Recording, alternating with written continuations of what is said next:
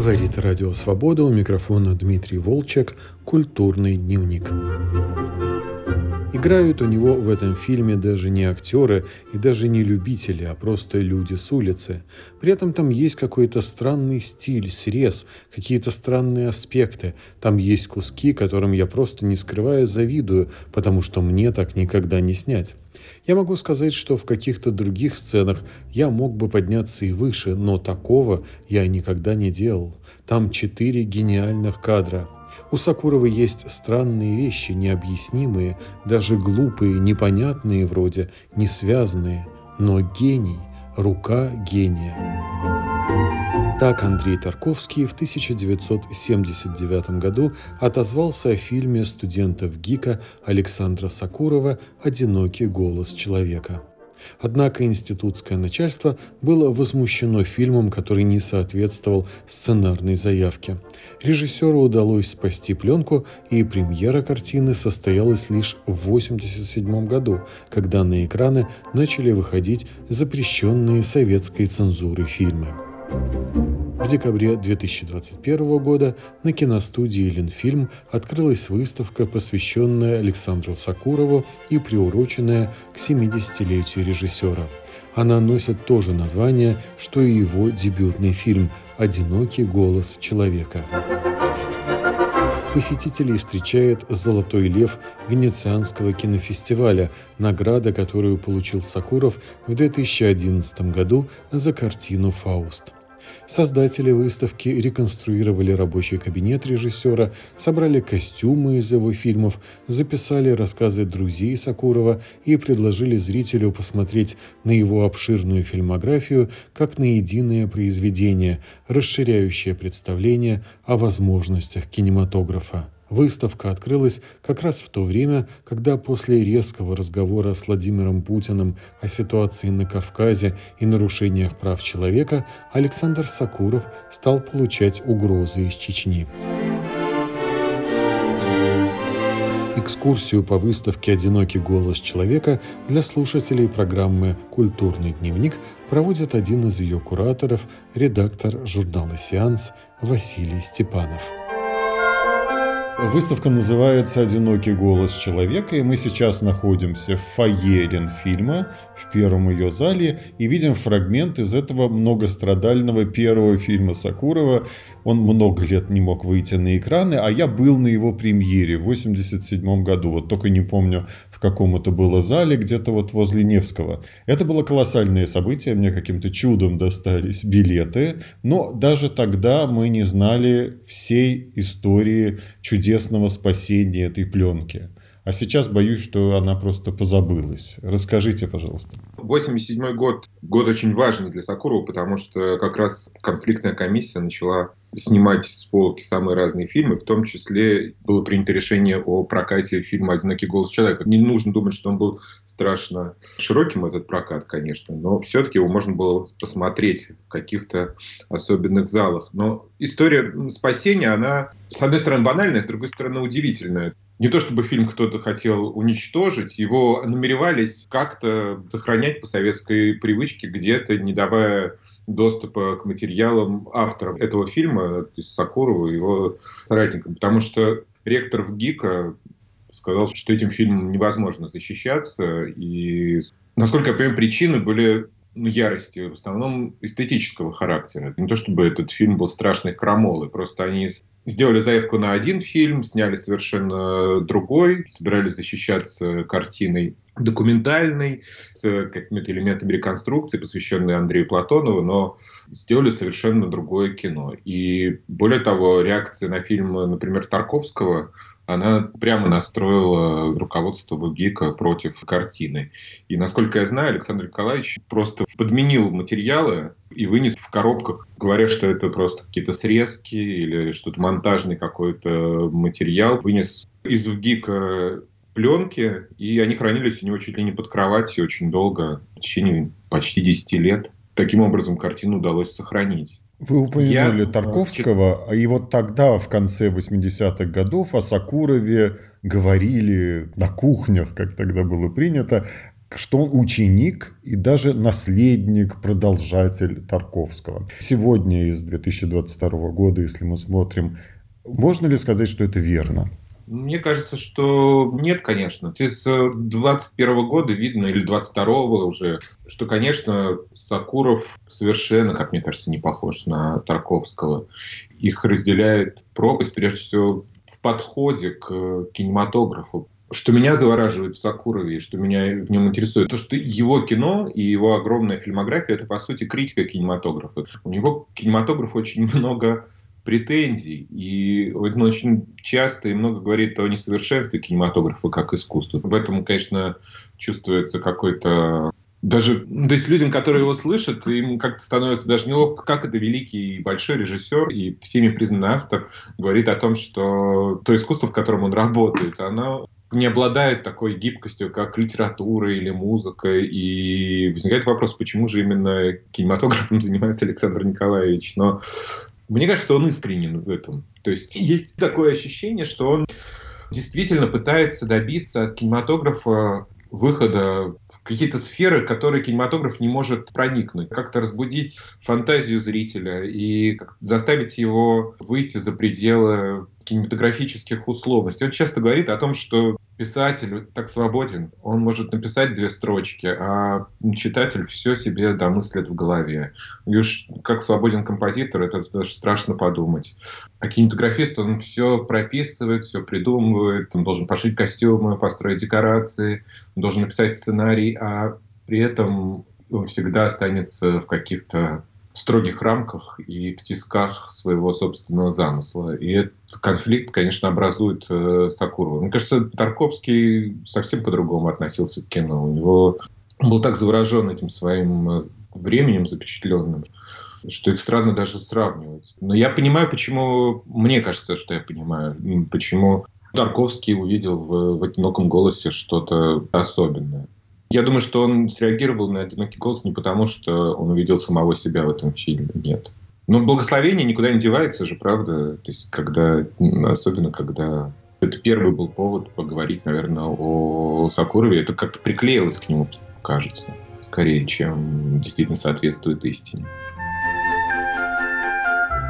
Теперь мы поднимаемся на следующий этаж, и мы заходим в комнату, где стоит письменный стол, где стоит приемник, и здесь зритель должен сам выбрать что-то из того, что звучит в этом приемнике. Видим такой своего рода иконостас, важные фотографии из коллекции Сакурова. Видим букет сирени, это любимый его цветок. Расскажите, пожалуйста, об этом зале.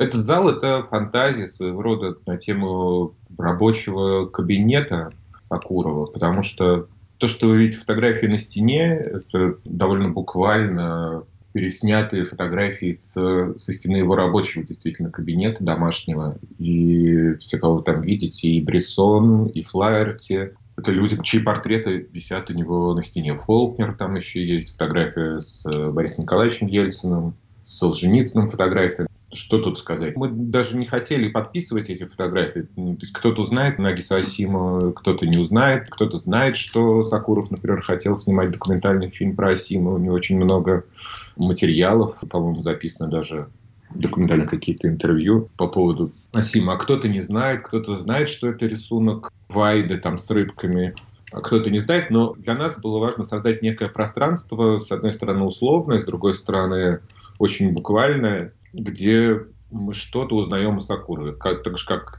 есть терень, есть в углу небольшой глазок, в котором можно посмотреть, как Сакуров летает на самолете. И для нас это тоже было это видео открытием большим, потому что я даже лично не знал до того, как мы начали готовить выставку, что он так увлекается полетами на самолетах.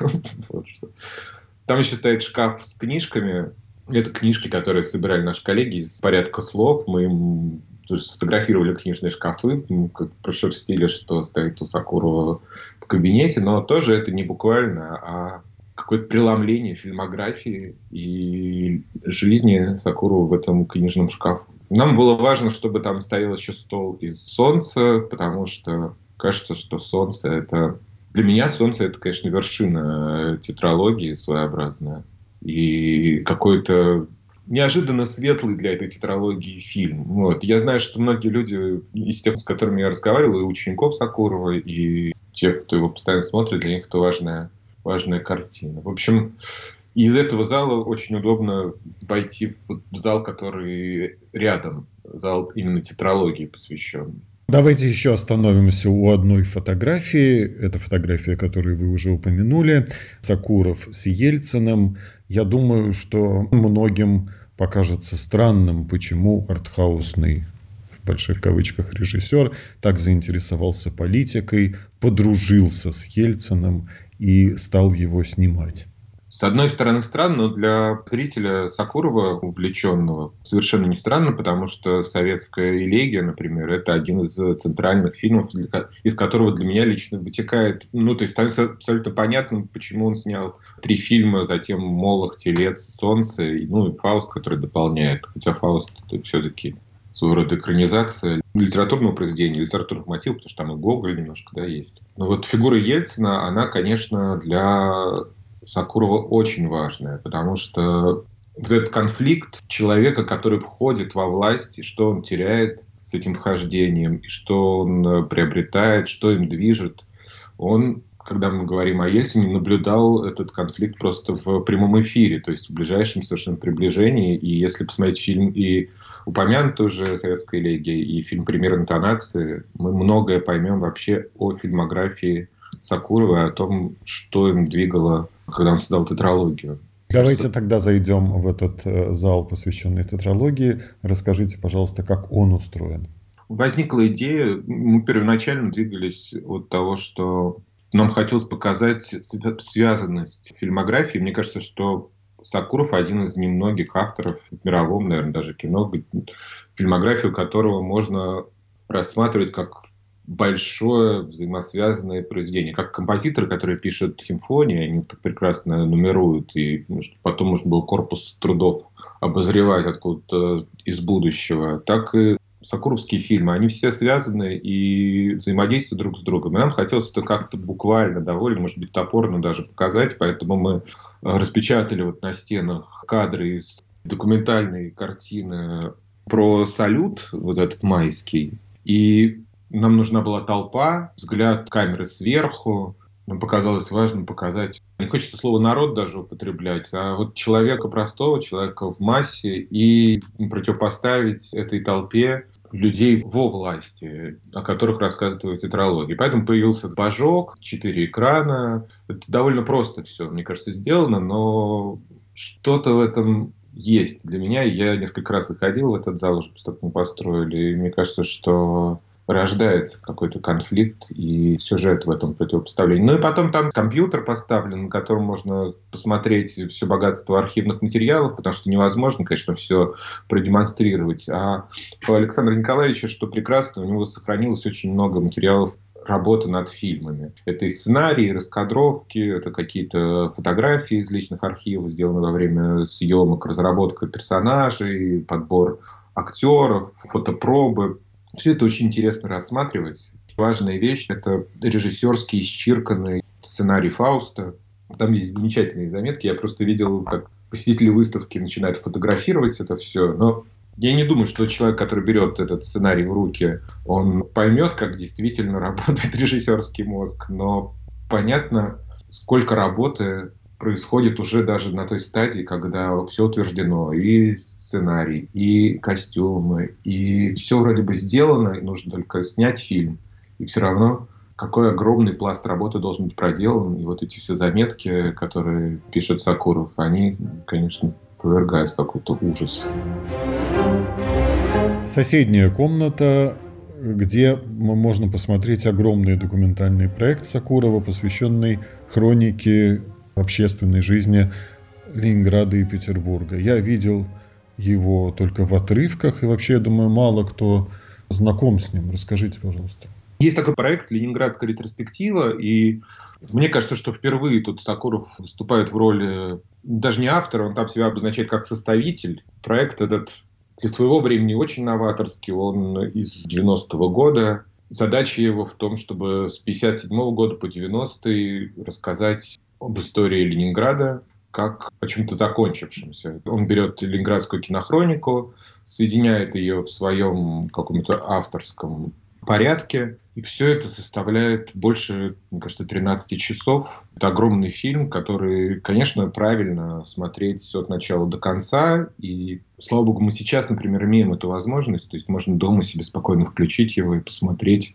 именно в этом порядке, не прерываясь. Его довольно редко показывают в кино. И даже здесь, в рамках выставки, Александр Николаевич выбрал сам три, по-моему, эпизода, которые можно просто посмотреть в темном зале для меня это важная история, потому что здесь Сакуров выступает как историк. Это же его профессия первая. И он как историк себя реализует. И человек, который для Петербурга, для Ленинграда приезжий, обосновавшийся здесь, ставший совершенно родным, но, в общем, он может посмотреть на этот город со стороны, это интересно. Я знаю, что когда-то, когда только был представлен этот проект, он вызвал большой шум среди ленинградских документалистов, потому что они не понимали, как можно вот так вот взять и перелопатить все, что они так кропотливо собирали.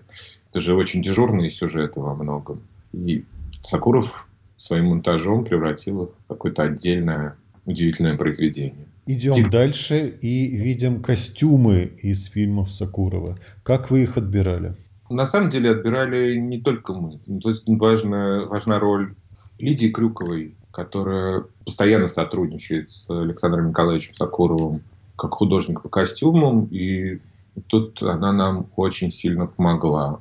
Потому что многие костюмы из больших проектов, например, из Фауста, из Русского ковчега, они находятся на хранении в Эрмитаже. Конечно, было бы совершенно немыслимо оттуда из Эрмитажа перевести что-то на Ленфильм, потому что что попало в Эрмитаж, Эрмитаж кидает с большим трудом. Вот. Но Лидия Михайловна нам помогла, у нее остались какие-то копии костюмов. Там костюмы из Фауста, там, э, например, цилиндр Хирохита, там есть костюм из Тельца, есть костюм, который носила Вишневская в фильме Александра. А, соответственно, на стене напротив висят эскизы оригинальные, Крюковой, с которых начинается работа художника по костюмам. И интересно посмотреть на то, как выглядят эскизы и как выглядят финальные варианты костюмов. Идем дальше, и наше внимание привлекает старый черный телефон на стене, и вокруг него как бы номера телефонов, и этот телефон работает. Расскажите, пожалуйста, кому можно позвонить? Ну, я всех, наверное, не перечислю, но мы старались сделать все таким образом, чтобы там были, во-первых, соратники Сакурова, то есть чтобы там был и, Сергей Трейден, который стал ну, своего рода главным героем фильма «Русский ковчег», и чтобы там был Юрий Арабов, чтобы там был продюсер Андрей Сигля. Но там есть и те, кто не участвовал в создании фильмов. Есть его ученики, есть его друзья, исследователи Сакуру. То есть, э, не знаю, сколько там, человек 20, мне кажется, или даже 30 телефонов. Я потом узнал, что такого рода экспонат был на выставке, посвященной Эйзенштейну, и им занимался Наум Хильч Клейман. Вот, ну, так вышло, что, видимо, это мысли сходятся часто. Это такой интерактивный экспонат, можно послушать живые голоса людей, которые говорят о том, как они встретились с Сакуровым, о том, какие-то истории, просто анекдоты из жизни. И неподалеку от него, наверное, экспонат, который чаще всего фотографируют, это такое страшное существо в такой колбе, гомункулус. Да, гомункулус, к сожалению, его не, не удалось оживить, но кажется, потому что это аниматронное на самом деле устройство, сделанное реквизиторами. Сейчас уже доподлинно неизвестно, как именно оно работало, но оно даже в таком неподвижном виде производит, конечно, впечатление. С другой стороны, может, и хорошо, что невозможно его оживить, потому что кино ты сразу понимаешь, что кино это очень призрачное искусство. И как только фильм снят, костюмы куда-то пропадают, декорации разбираются, и от реквизита остаются только какие-то интересные вот такие странные фрагменты. Гомункулюс Клаустовский. Что еще в этом маленьком лабиринте, который видит посетитель выставки? Там много цитат из Сакурова, там можно посмотреть документы, в том числе его свидетельство о рождении. Расскажите, пожалуйста, вот как там все устроено. Вы знаете, мы, Мы это пространство выстраивали действительно как лабиринт, с одной стороны. С другой стороны, это фантазия своего рода на тему съемочной площадки и того, как призрачно выглядят декорации обычно к фильму. Суть зала, который мы между собой называли метод, в том, чтобы дать путь для, для зрителя, который пытается понять, как создаются фильмы Сакуру. Мне кажется, что вообще путь Сакурова в том, чтобы усложнить максимально все. То есть э, во-первых, все фильмы Сакурова невероятно продуманы. То есть это огромная работа художников-постановщиков. И с этого у нас начинается пространство и, например, фактуры. Ну, как он работает с оптикой, нас очень интересовало, с, со светом, с тем, чтобы создать... Как он создает вообще картинку, которую так многие зрители, я читал такие отзывы, фильм, который невозможно смотреть. Это нужно понимать иногда буквально, в смысле, что глазу нужно очень много трудиться. Вообще Сакуров требует труда от зрителя, и столько же труда, сколько он требует от зрителя, и даже больше он вкладывает в создание фильмов. Поэтому вот эта идея труда и того, что нужно продираться – и проходить какими-то тайными путями, мы попытались вложить в конструкцию этого пространства. Ну и, собственно, вот эта стенка с тайничками, с какими-то секретиками, она тоже про это, про то, что нужно совершить труд, открыть, прочитать, найти. Там есть какие-то намеки на несозданные фильмы, например, проект, посвященный Тютчеву, гербарий Тютчева, или ну, свидетельство о рождении нам казалось просто важно какой-то артефакт, связанный с личной жизни туда положить. Или, например, там есть фотография Сакурова с его художницами, постановщицами вот, прекрасными. Это лабиринт, который ведет нас в финале этого лабиринта. Это то место, где все сплетается. Это четырехэкранная большая композиция, которую, которую сделал режиссер Михаил Архипов. Ну, это вот его произведение. Его взгляд на кино Сакурова, на то, как оно, как его фильмы взаимодействуют друг с другом. И, в общем, тут, наверное, комментировать бессмысленно. Проще посмотреть. Надеюсь, что когда-нибудь эта история будет доступна и онлайн, может быть, тоже. Сакуров участвовал в, ну, естественно, поскольку вы фотографировали его кабинет, но до какой степени он участвовал в подготовке этой выставки? И что он сказал, когда ее впервые увидел? Он нам э, предоставил в каком-то смысле полную свободу, а в каком-то смысле он ее не мог физически предоставить, потому что, ну, сами понимаете, что такое делать выставку о, об активном и, в общем, постоянно работающем классике. Поэтому мы ему, конечно, показали какие-то эскизы и замыслы в кабинетах, но он не обо всем знал совершенно. И при этом он, конечно, уделил нам очень много времени дал нам и интервью, и предоставил нам архивные свои материалы. То есть он, конечно, был чрезвычайно открыт с нами. Но, не знаю, я бы не сказал, что он что-то нам диктовал, потому что, я думаю, он не больше нашего знает Хотя он из, известен своими выставочными проектами тоже, но все-таки он не хотел делать выставку сам себе, это уж точно. Он ее видел, эту выставку, и его, кстати, очень привлекло вот это четырехэкранное видеоэссе. Оно огромное, 50-минутное. Он сказал, что он бы хотел прийти и посмотреть его отдельно, отдельным взглядом. Там минут 10 постоял перед ним, комментируя, что вот это интересно, это точно. Но надеюсь, что он его увидит, может быть, даже какое-то ближайшее время. Надеюсь, ну и что... последний вопрос, который я не могу обойти, и вы, я думаю, его ожидаете. Конечно, случилось так, что эта выставка наложилась на очень неприятную историю, связанную с выступлением Сакурова в диалоге с Путиным. И потом начались угрозы. Много чего произошло. Это, я думаю, все помнят, так что я не буду подробно пересказывать. Сказал, если это как-то на выставке, может быть, не на самой выставке, а на атмосфере вокруг нее. Как-то да, все совпало, но, честно говоря, я ожидал, что может это как-то скажется. Даже не на выставке, потому что Ленфильм совершенно на это никак не отреагировал, но на том, что, может быть, кто-то придет из так называемых общественников, активистов, не знаю. Ждали каких-то сюрпризов неприятных, слава богу, ничего этого не произошло. И более того, Александр Николаевич, он же известный, его активная общественная позиция. И мы не могли об этом, кстати, не упомянуть в первом зале внизу. Там градозащитная деятельность и его активное общественное выступление.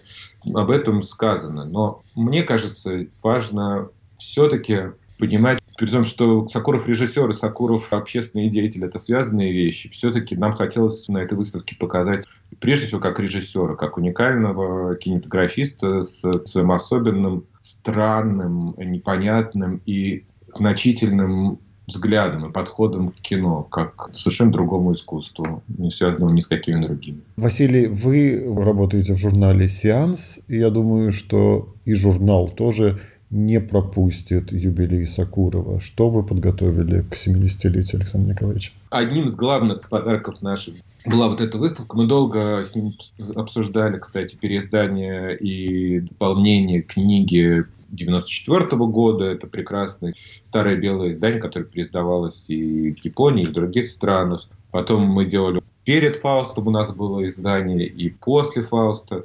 Сошлись на том, что переиздавать старое бессмысленно. Мы, конечно, хотели бы сделать новую книгу о Сакурове. Я хотел подождать выхода новой картины, которую, кстати, он сам проанонсировал на открытии выставки. Она уже, насколько я знаю, готова. Не буду ничего спойлерить. Нельзя этого делать. Поэтому я хотел подождать выхода нового фильма и мы серьезно задумываемся о новой книге о нем, потому что очевидно, что произошло слишком много с момента издания старого тома. Родился какой-то совсем другой Сакуров, Сакуров преподаватель, Сакуров ставший гуру для молодых людей, и мы с восторгом, честно говоря, наблюдаем за деятельностью его фонда «Пример интонации». Сейчас будут выходить фильмы не только учеников Кабардино-Балкарской мастерской, но и тех, кто делает фильмы с этим фондом дебютного кино. Кажется, что ни один кинематографист российский не сделал столько для дебютного кино за последние лет 15-20, а может и больше.